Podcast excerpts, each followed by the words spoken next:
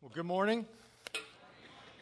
If you were here with us last Sunday, you might recall that we had a unique experience on the 410 campus as the power went completely out for roughly 40 minutes during our worship, worship service. And, I, and as it went out and I was walking around campus, it was kind of a surreal experience because every building was just dark.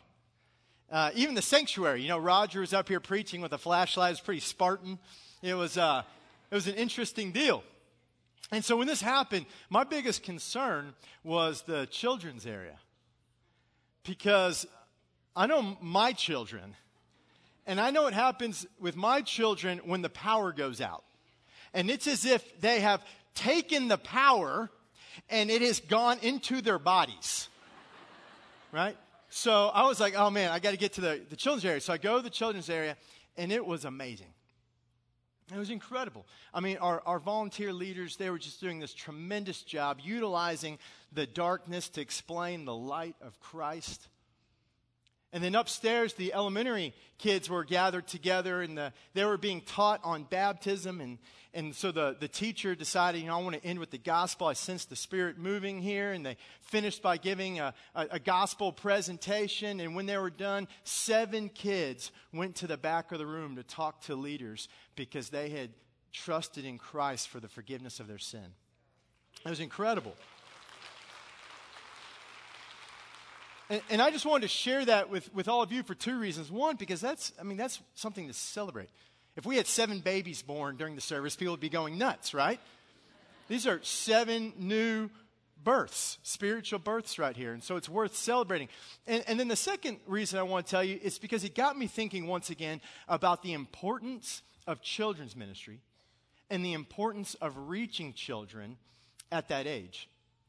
I read a study not too long ago by the National Association of Evangelicals, and what they did is they did a survey, they did a study where they looked at when are people converted.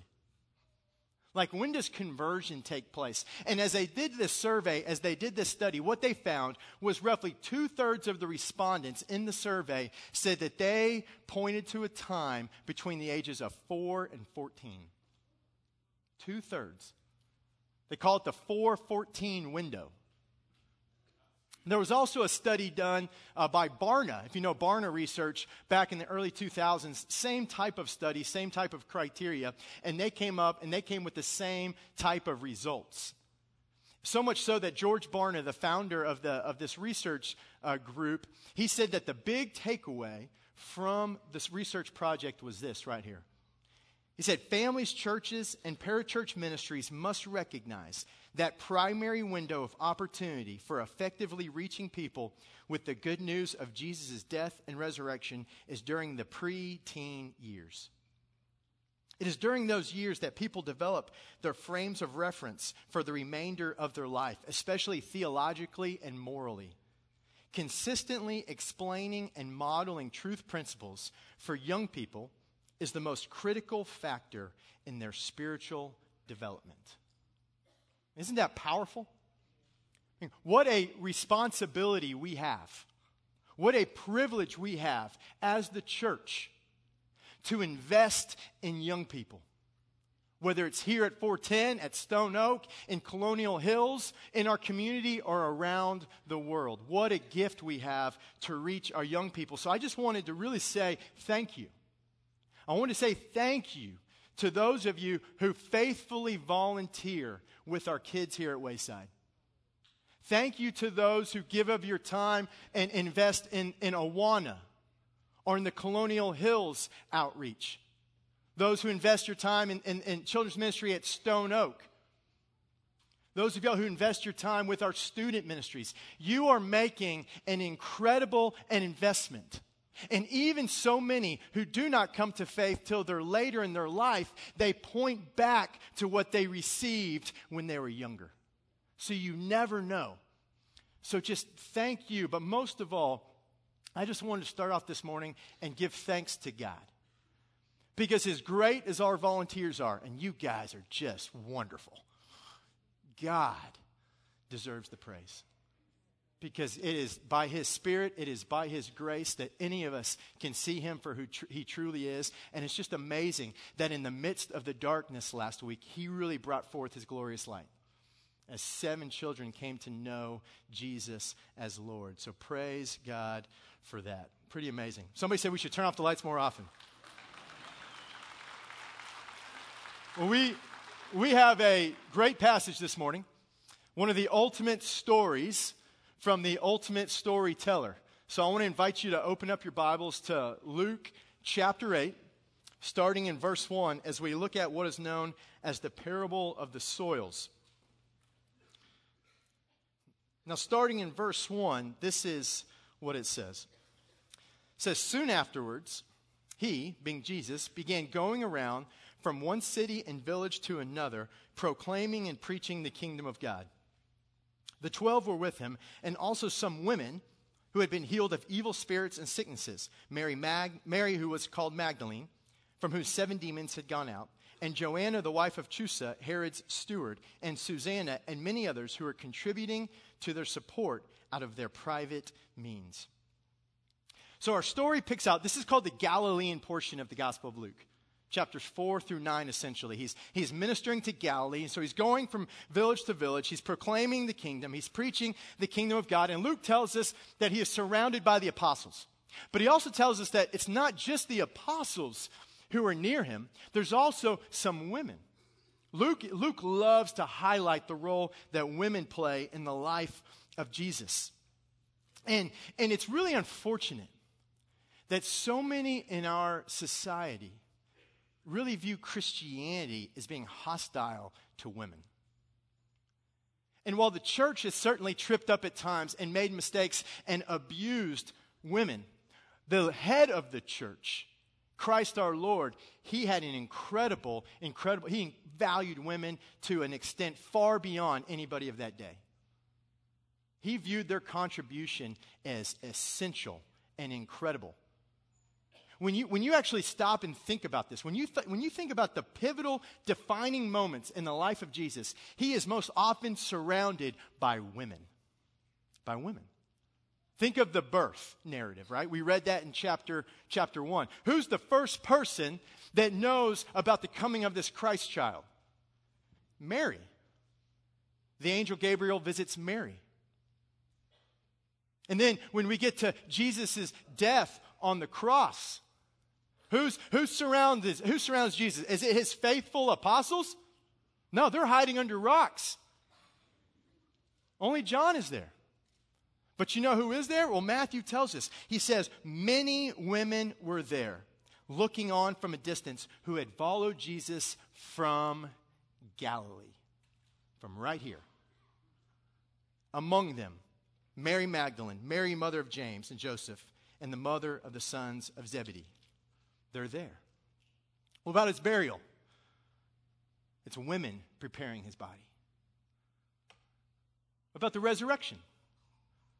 Who does Jesus appear to first after the resurrection? Peter? No.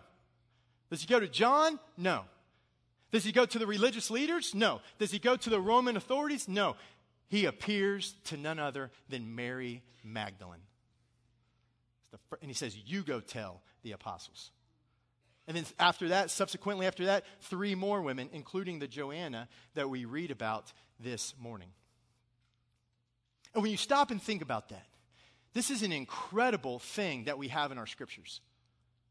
It is a powerful encouragement to women, and it is a powerful apologetic to the reality of these events.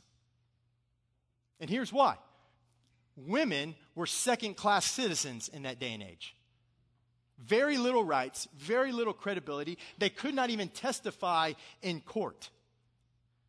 So, the last thing the apostles would want to do, if they're making up a story, is to have it based upon the testimony of women.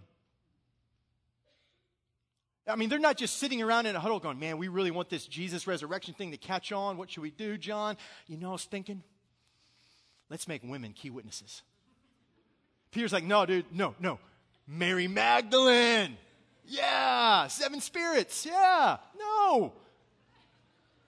No way. But what is beautiful is that they don't cover it up, do they? There's no revisionist history here. The apostles and the writers of Scripture say, This is what happened. We bailed, they stayed. We were cowards, they were not. He appeared to them before he appeared to us. It's an incredible apologetic about the reality and the truthfulness of the events described. Women were key to his ministry then, women are key to his ministry to this day. And Luke mentions three, although there were many. He mentions Mary Magdalene, who is pretty prominent, the one whose seven demons was cast out. He mentions Joanna, who was married to one of Herod's stewards, Chuza, so she's high society. And then there was Susanna. So three individuals that Luke says are helping support, fund, and encourage the ministry of Jesus as he went around and taught. And that's when we come to verse 4. It says, When a large crowd was coming together, and those from the various cities were journeying to him, he spoke by way of a parable. The sower went out to sow his seed, and as he sowed, some fell beside the road, and it was trampled underfoot, and the birds of the air ate it up. Other seed fell on rocky soil, and as soon as it grew up, it withered away because it had no moisture. Other seed fell among the thorns, and the thorns grew up with it and choked it out. Other seed fell into the good soil and grew up and produced a crop a hundred times as great. And as he said these things, he would call out, He who has ears to hear, let him hear. So, as I mentioned, this is, this is called the parable of the soils. It's one of Jesus' most famous parables. But before we unpack this, let's first deal with the question of well, what exactly is a parable? What does it mean that he taught in parables? Well, you really already know this because it comes straight from the Greek. The, the prefix para, para, means to come alongside. So think of a paralegal, or you work for a para church ministry.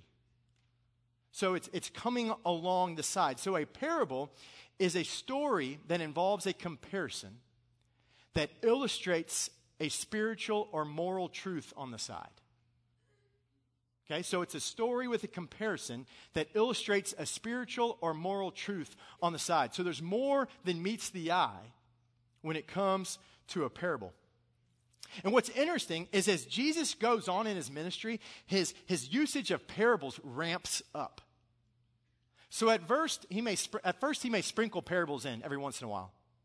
But as his ministry continues, and as the Jews continue to, um, to turn from him, as their resistance increases, he moves towards teaching in parables almost exclusively. And the question we have to ask Jesus is why?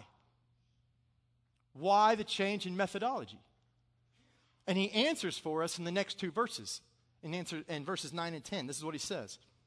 He says, His disciples began questioning him as to what this parable meant. And he said, To you it has been granted to know the mysteries of the kingdom of God, but to the rest it is in parables, so that seeing they may not see, and hearing they may not understand. So follow me here, because this is, this is important. When Jesus teaches in parables, especially ones as he goes on that talk about mystery, what he is doing is he is mixing blessing with judgment. Because when he speaks in parables, the two things he is doing is he is revealing and he is concealing. Those are the two points of a parable. The two reasons he's doing it to reveal spiritual truth to those who have ears to hear, and to conceal spiritual truth from those who do not. And so, in doing so, the group divides into two those who want to receive what he has to say, and those who have no clue what he is saying at all. And so the apostles hear this and they're like, okay, we want to know the mysteries. We know that you have the answers. Tell us more. Unpack this for us, Jesus. We want to know. That's what the apostles do because they have ears to hear. Those without, what does Jesus say about them? Well, what he does here is he makes his point by quoting from the book of Isaiah. Isaiah is known as the, the Prince of Prophets. And Isaiah lived about 700 years before Jesus lived. And he ministered in a time when Israel's heart was extremely hardened towards God. They were in deep rebellion against God. And yet, in the midst of that, God calls Isaiah into the prophetic ministry. And this is laid out for us in Isaiah chapter 6, which is one of the most famous chapters in all the Bible. Where, where what happens is you, you have the holy, holy, holy. It's the first place it shows up there. It's called the Trisagion, the thrice holies. And Isaiah's like, oh my gosh, I'm a man of unclean lips. I don't deserve to be here. And the angel comes and he touches him, and his sin is forgiven. And we pick up there in verse 8, and this is what happens. Isaiah writes, Then I heard the voice of the Lord saying, Whom shall I send, and who will go for us? And Isaiah's like, I'm your guy. Here I am, send me. Uh oh, there's more. And this is what God tells Isaiah Keep on listening but do not perceive. Go and tell this people, keep on listening, but do not perceive. Keep on looking, but do not understand. Render the hearts of this people insensitive, their ears dull, and their eyes dim. Otherwise, they might see with their ears, hear with, see with their eyes, hear with their ears, understand with their hearts, and return and be healed. Wow. And so Isaiah responds and he says, How long? How long, Lord? And he answered, Until cities are devastated and without inhabitant, houses are without people, and the land is utterly desolate. So this is intense. God tells Isaiah, Hey, you're going to be my guy. You're going to go into Israel. You're going to preach the word. You are going to be my guy. But Isaiah, I need to let you in on something. And here's the deal they are not going to listen to you it is not going to go well for you. And you know why they're not going to listen to Isaiah? You know why they're not going to listen to you? Because I will not let them. I will not let them. They are going to be judged. I'm rendering their hearts insensitive, their ears dull, and their eyes dim. In other words, judgment is coming. And God always keeps a remnant from Israel. And we know that He will restore from Romans 11. But judgment is coming on these people because of the hardness of their heart. And I understand this is tough stuff. But before you start thinking about, man, I just, this is uncomfortable to think of, of God this way, let me also tell you that He's not doing anything to them that they have not already done to themselves. They are already hardened towards God. They have already turned their back on God. They have already become insensitive to the things of God. What God's doing is saying, Tell you what, I'm going to pack your bags and I'm going to show you the door. Let me help you out a little bit. But it's judgment, make no mistake. And this is exactly what ends up happening. Isaiah is faithful, and the people are not. They end up killing Isaiah. They saw him in two. And Israel is judged. Assyria comes from the north in 722 and wipes out Israel, and Babylon comes from the south in 586 and takes out Judah until the houses are left desolate. And so, centuries later, when Jesus is using parables, especially in this context here, and then he quotes Isaiah 6, he's signaling that judgment is coming. This is an Isaiah 6 moment. And so from now on, he uses parables, parables that's, that will reveal spiritual truth to those who are hungry, with ears to hear, who are receptive. And he will speak in parables to conceal spiritual truth from those who cannot hear it and are not interested in the things of God. So it's judgment and blessing wrapped into one. And so, with that being said, we can now unpack the parable, which he answers for us, which makes it pretty nice. And so, as, as you read the parable, notice it's not the parable of the sower, it's not the parable of the seed. Okay? The sower is Christ himself or the disciples or someone who is sowing the seed, and the seed is the word of God, but the emphasis in the parable is on the soils. It's on the four soils and how they receive the seed. And so this story catches the disciple, disciples' ears, and they know Jesus is not teaching farming 101. Like they know this is not about agriculture, right? Because parables have a meaning on the side. And so they say, Jesus, tell us. Unpack this for us. And he does, starting in verse 11. He says, Now the parable is this the seed is the word of God. Those beside the road are those who have heard. Then the devil comes and takes away, from, uh, takes away the word from their heart so that they will not believe and be saved. Those on the rocky soil are those who, when they hear, receive the word with joy, and these have no firm root. They believe for a while, and in time of temptation, fall away. The seed which fell among the thorns, these are the ones who have heard. And as they go on their way, they are choked with worries and riches and pleasures of this life and bring no fruit to maturity. But the seed and the good soil, these are the ones who have heard the word and an honest and good heart and hold it fast and bear fruit with perseverance. So Jesus puts the interpretive grid on it, right? He gets out the map key and he tells them, here's what's going on here. Each soil represents a response to the Word of God. And so ultimately, the point of this parable is about one's receptivity to the Word and then response to it over a lifetime. That's the point of the parable. It's about one's receptivity to the Word of God and then response to it over the course of a lifetime. And what is fascinating as you look through these four responses is they really haven't changed the past 2,000 years, have they? It's the same four responses, pretty much, that we see in our day and age. And so I could not help, as I was studying for this sermon, think back to when I came to faith. I was 16 years old. I was at Frontier Ranch in Buena Vista, Colorado, with a ministry called Young Life. Dan Jessup was the speaker. He spoke on the prodigal son. Maybe Jesus' greatest parable. And man, the Holy Spirit just pierced my heart that night. And for the first time, I saw, I, I, was able to see who I truly was, which was a sinner in need of grace. I was able to see God for who He truly was, my Creator and Redeemer. And I was able to see salvation for what it truly was, not a moral reform, but placing your trust in Christ for the forgiveness of your sin and experiencing the fullness of life now and eternal life to come. I mean, God got me that week. And, and, and the last night, there, there was a time called say so. It was really complicated. You'd stand up and say so if you were saved. Okay?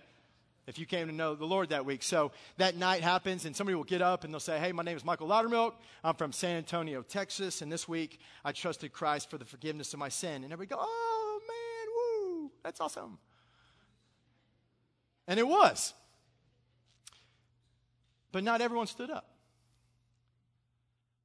We, had a, we actually had a huge group go with us. We had about 60 kids from my high school go to camp. And while the Lord got a hold of my heart that week, He didn't get a hold of everyone's heart. There were some who were there, and it didn't impact them a lick. I mean, they wanted nothing to do with the gospel. That seed was sown on their soil, and it got eaten up right away. And they thought this thing is crazy. It's foolishness, way too restrictive, way too judgmental. No thanks, not interested.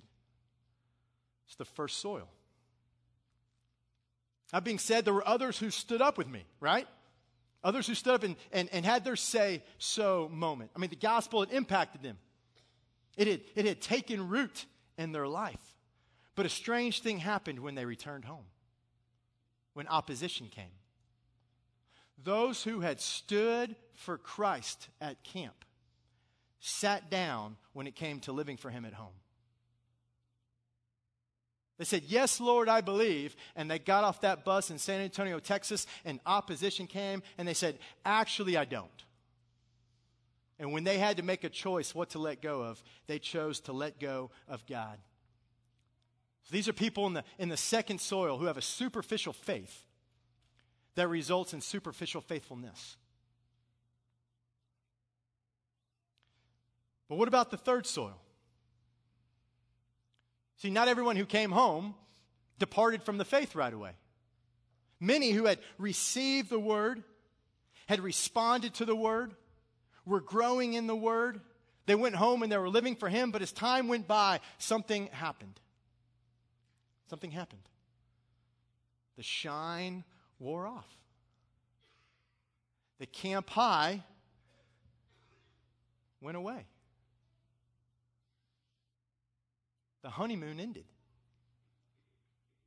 And when it's time for the real work to begin, they got distracted. They got distracted by the, by the thorns of life. Thorns in, in that t- day in Israel, they grew up to six feet tall, both that day in Israel and this day in my yard, right? six feet tall. And what those weeds would do is they would choke out the plant, they would choke it out. And so Jesus says there are those whose faith gets choked out by the thorns of pleasure and by the thorns of worry. There are those who are so obsessed with worrying that they lose their joy and they lose sight of me. And there's those who are so obsessed with the worldly pleasures, the things that are shiny, that they lose their joy and focus on me. And what it does is it robs them of their potential to produce fruit. And it's really sad. And so while people in verse 13 turned away because of ad- opposition and adversity, people in verse 14 turned away because of competition and diversity. So the people in verse 13 said, I don't want to do this because it's too hard. And the people in verse 14 said, I don't want to do this because there's so much other stuff I want to do. And they became distracted. And it's not that we can't enjoy life, but it's also understanding that the fullness of our joy is found in following Him. Seek first the kingdom. And they lost sight of that. But then we have the fourth soil. Jesus says that these are the ones who have heard the word with an honest and good heart. They hold to it fast and they bear fruit with perseverance. So these are the people in which the word of God has found a home in their heart. They have received it with joy and they have responded with obedience over the course of their life, all by the grace of God. And in doing so, they yield a spiritual crop far beyond what they ever thought possible. And that week at camp, there were some fourth soil guys with me. There were some fourth soil dudes and gals. I, I Skyped with one of them just a month ago. He and his four, his wife and his four kids, they serve as missionaries right outside Somalia, an incredibly intense area. And, and while he lives in Somalia, his zip code is the fourth soil. You with me? It's the fourth soil. And he's not in the fourth soil because he's a missionary. That's beside the point. He doesn't, God doesn't call everybody to be a missionary, but he calls us to reside in the fourth soil. He calls us to receive his word with joy and to respond with obedience. And my buddy by Somalia, the fruit of his life is displayed for all to see. God has transformed his heart and he is shining into the darkness making a kingdom investment which no one can deny. And that's what Jesus speaks to next in verses 16 through 21. He basically says, This is how you apply it. This is why we're doing this. In verse 16, he says, No one, after lighting a lamp, covers it over with a container or puts it under a bed, but he puts it on a lampstand so that those who come in may see the light.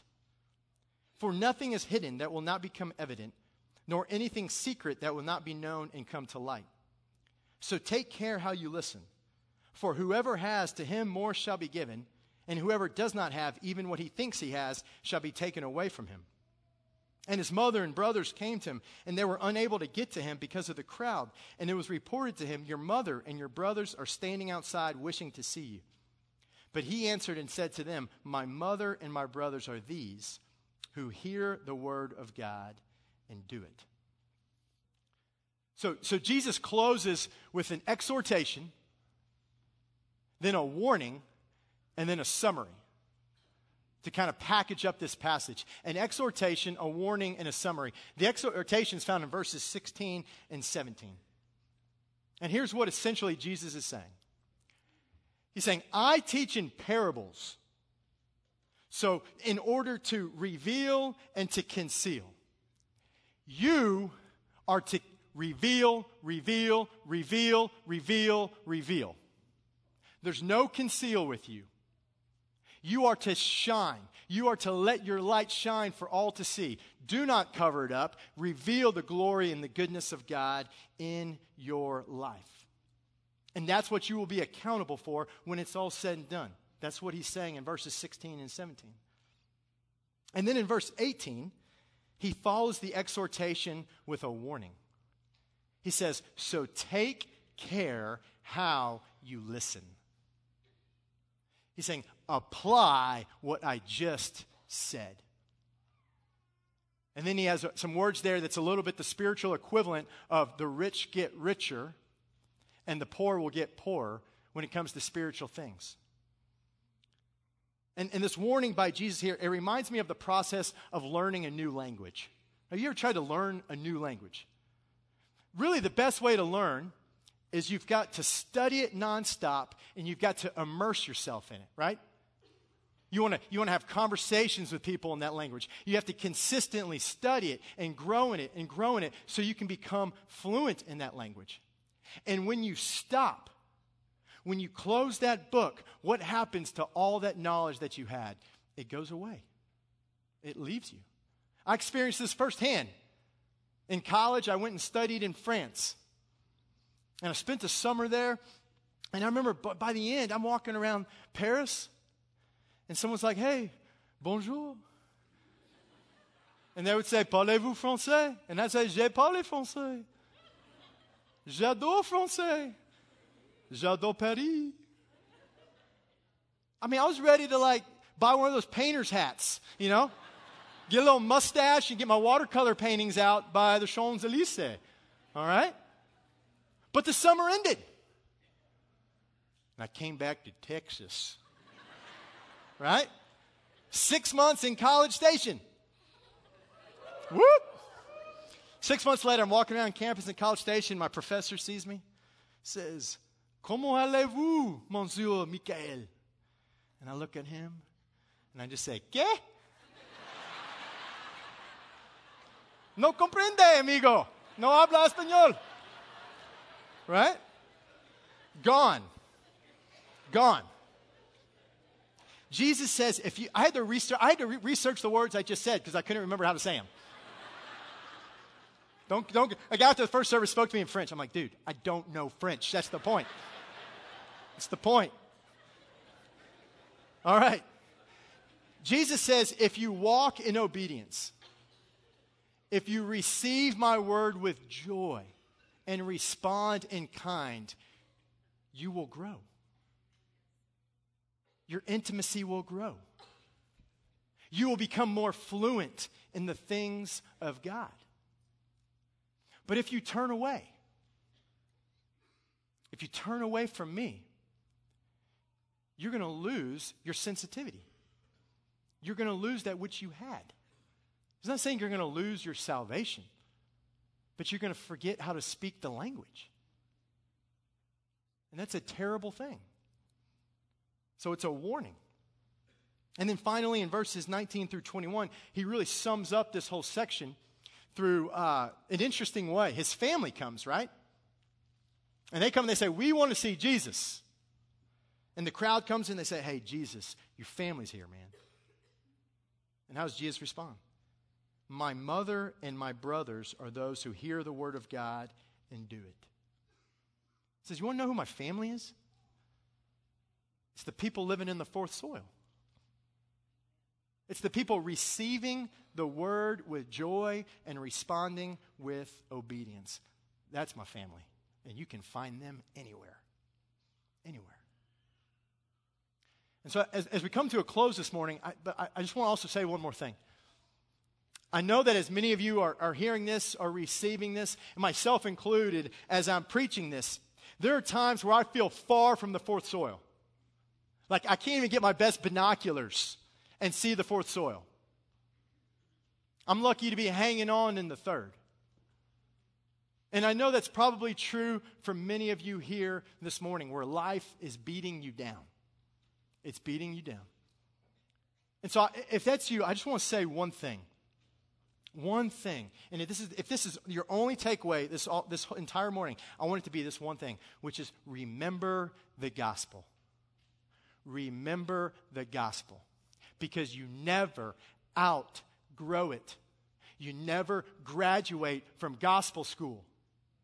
You are always in it. And as Philippians 1 says, He who began a good work and you will complete it in Christ Jesus. We have the promises of God that He is not done with us, that we are not what we once were, but we are not what we one day will be. We have the promises of God. And so I want you to find your ultimate security not in yourself because we all are such failures. Like habitual failures. So we don't find security in ourself. We find it in the nail scarred hands of our Savior who constantly holds us in the grip of His grace. That's where our security comes from, from God Himself. And, and I came across an illustration that I, I think really illustrates this. I want to close with it. And, and it's about a, a group of botanists, a group of scientists who went on an expedition looking for new varieties of flowers. If you don't know what botanists are, they are people who study botany. and so one day, one of the scientists has binoculars and he sees this rare breed of flower. And so the scientists head over there, but they can't get down in the gorge. They can't get down there. They need someone smaller, and they spot a local kid nearby who's been with them the whole time. And they say, Why don't we send you down there? And of course, this kid doesn't know any better. He says, Okay, I'll do it. So they tie him up with a rope and a harness, and they take him over to see the flower, and he peers over there, and he's like, Oh man. And he gets scared. And he tells them, uh, Y'all hold on a second. I'll be right back. And a few minutes later, that kid comes back with another gentleman. And he says, Okay, I'm ready. But this guy's got to hold my rope. And they say, Who's that guy? He says, Well, that's my dad. And I know he will not let go of me. Friends, when you do the will of God the Father, and you know what ultimately the will of God the Father is? It's to place your trust in God the Son. When you do the will of the Father and place your trust in Christ the Son, the scriptures say that God the Spirit will seal you and indwell you for all eternity as a down payment of the salvation that God purchased for you on the cross. So find your hope and your trust in Him. And remember that you have God Himself holding the rope. And that when you are lowered down into that gorge that is life, where you are just distracted, where you are attacked, where there's all kinds of things cutting you and in your way, remember who's holding your rope. And just listen to his voice. And he's saying, I got you. I got you, and I'm not going to let go. And when you're done, my child, when you are finished, I will pull you up to be with me. You can count on it. That is the faithfulness of our God. And that is what we remember and what we celebrate when we come together for communion. You guys have, have heard me quote Dr. Hanna before. He's one of the profs at DTS, and he's eminently um, quotable. And in class one time, he said, You know, if our greatest need was education, God would have sent us a teacher. He said, if, if our greatest need was financial security, God would have sent us an advisor. And if our greatest need was to be an athlete, God would have sent us a coach. But our greatest need was the forgiveness of sin, so God sent us a Savior. As God the Father sent God the Son, our Lord Jesus, who came to earth, was born in a manger, fully God, fully man, lived a perfect life without sin, willingly dying on the cross for you and for me, and rising from the grave on that third day, showing that he had conquered sin and death. And when he ascended on high, in Acts chapter 2 at Pentecost, the Spirit comes, sealing God's people for all eternity and indwelling them every day of their life. For he is faithful even when we are faithless. It's God holding the rope. You're not relying on your own strength. You're not saying, oh, I'm going to do this on my own. I'm going to get that thing. Because you can't and you won't. It is an act of grace by our God. Father, Son, and Holy Spirit who work together and say, I've got you. I've got you. Trust in me. And so, as we come together for communion, it's one of those beautiful things that, that Jesus ordained to his apostles and to the church that we would gather and that we would celebrate what Christ did for us as we look back and as we would look forward to the fact that He's not done and that He will come again and wipe away every tear. So, communion is incredibly special. And so the men are going to pass the elements. Now the ushers are going to come pass the elements. And as you receive the elements, go before the Lord. And if there's something you need to confess, do it now. Get right. Communion is for all who have placed their faith in Jesus Christ for the forgiveness of sin. So when you receive the elements, please hold on to them and we will take them together as a, as a body. And these whom he predestined, he also called. And these whom he called, he also justified. And these, these whom he justified, he also glorified. What then shall we say to these things? If God is for us, who is against us? He who did not spare his own son, but delivered him over us all, how will he not also with him freely give us all things? Who will bring a charge against God's elect? God is the one who justifies. Who is the one who condemns? Christ Jesus is he who died. Yes, rather, who was raised, who is at the right hand of God, who intercedes for us. Who will separate us from the love of Christ? Will tribulation or distress? or persecution, or famine, or nakedness, or peril, or sword. Just as it is written, For your sake we are being put to death all day long. We were considered as sheep to be slaughtered, but in all these things we overwhelmingly conquer through him who loved us. For I am convinced that neither death nor life, nor angels nor principalities, nor things present nor things to come, nor powers, nor height, nor depth, nor any other created thing will be able to separate us from the love of God, which is in Christ Jesus our Lord. The body of Christ. Eat this in remembrance of him. You know, the Jews did not have to be convinced that sin was an issue. They had a whole sacrificial system set up to deal with it.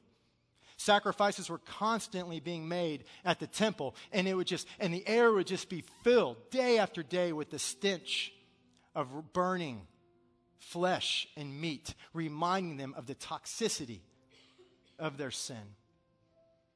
The scriptures say that without the shedding of blood, there can be no forgiveness of sin. And so God did what only God could do.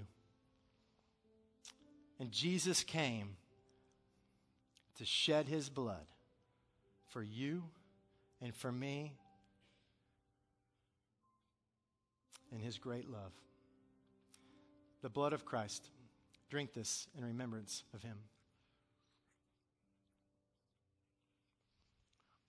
Would you pray with me?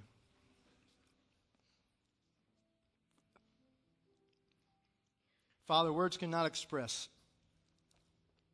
they are inadequate to fully convey the gratitude of our hearts. You created us to know you. Every breath we breathe, It's because you have given us life. And yet, even in that, we have all turned. We have all gone astray. The ground is level at the foot of the cross, and we have all gone our own way. And even in our rebellion, you did not wash your hands of us. And we thank you, God the Son, our Lord Jesus. You left your throne in heaven and you came to earth in the muck and the mire of humanity, fully God and fully man, dying on the cross and rising from the dead. We thank you. We praise you, our Lord Jesus. And we thank you, God the Son, the one who continually points us to our Savior, the one who seals us as a down, down, as a down payment, as a deposit, the one who indwells us and guides us. We worship you, Spirit, and we ask that you would come alive in us, that we might be a light that's not hidden, but a light for all to see. And Lord, would you use us to make much of you, that others might come to know you and do the same? God, I thank you for this morning. You have created us to gather and worship. And so we thank you for this space to do it as family. And God, we pray that we would go forth with a singleness of heart and that you would guide our path. And we pray this in the name of Jesus. Amen.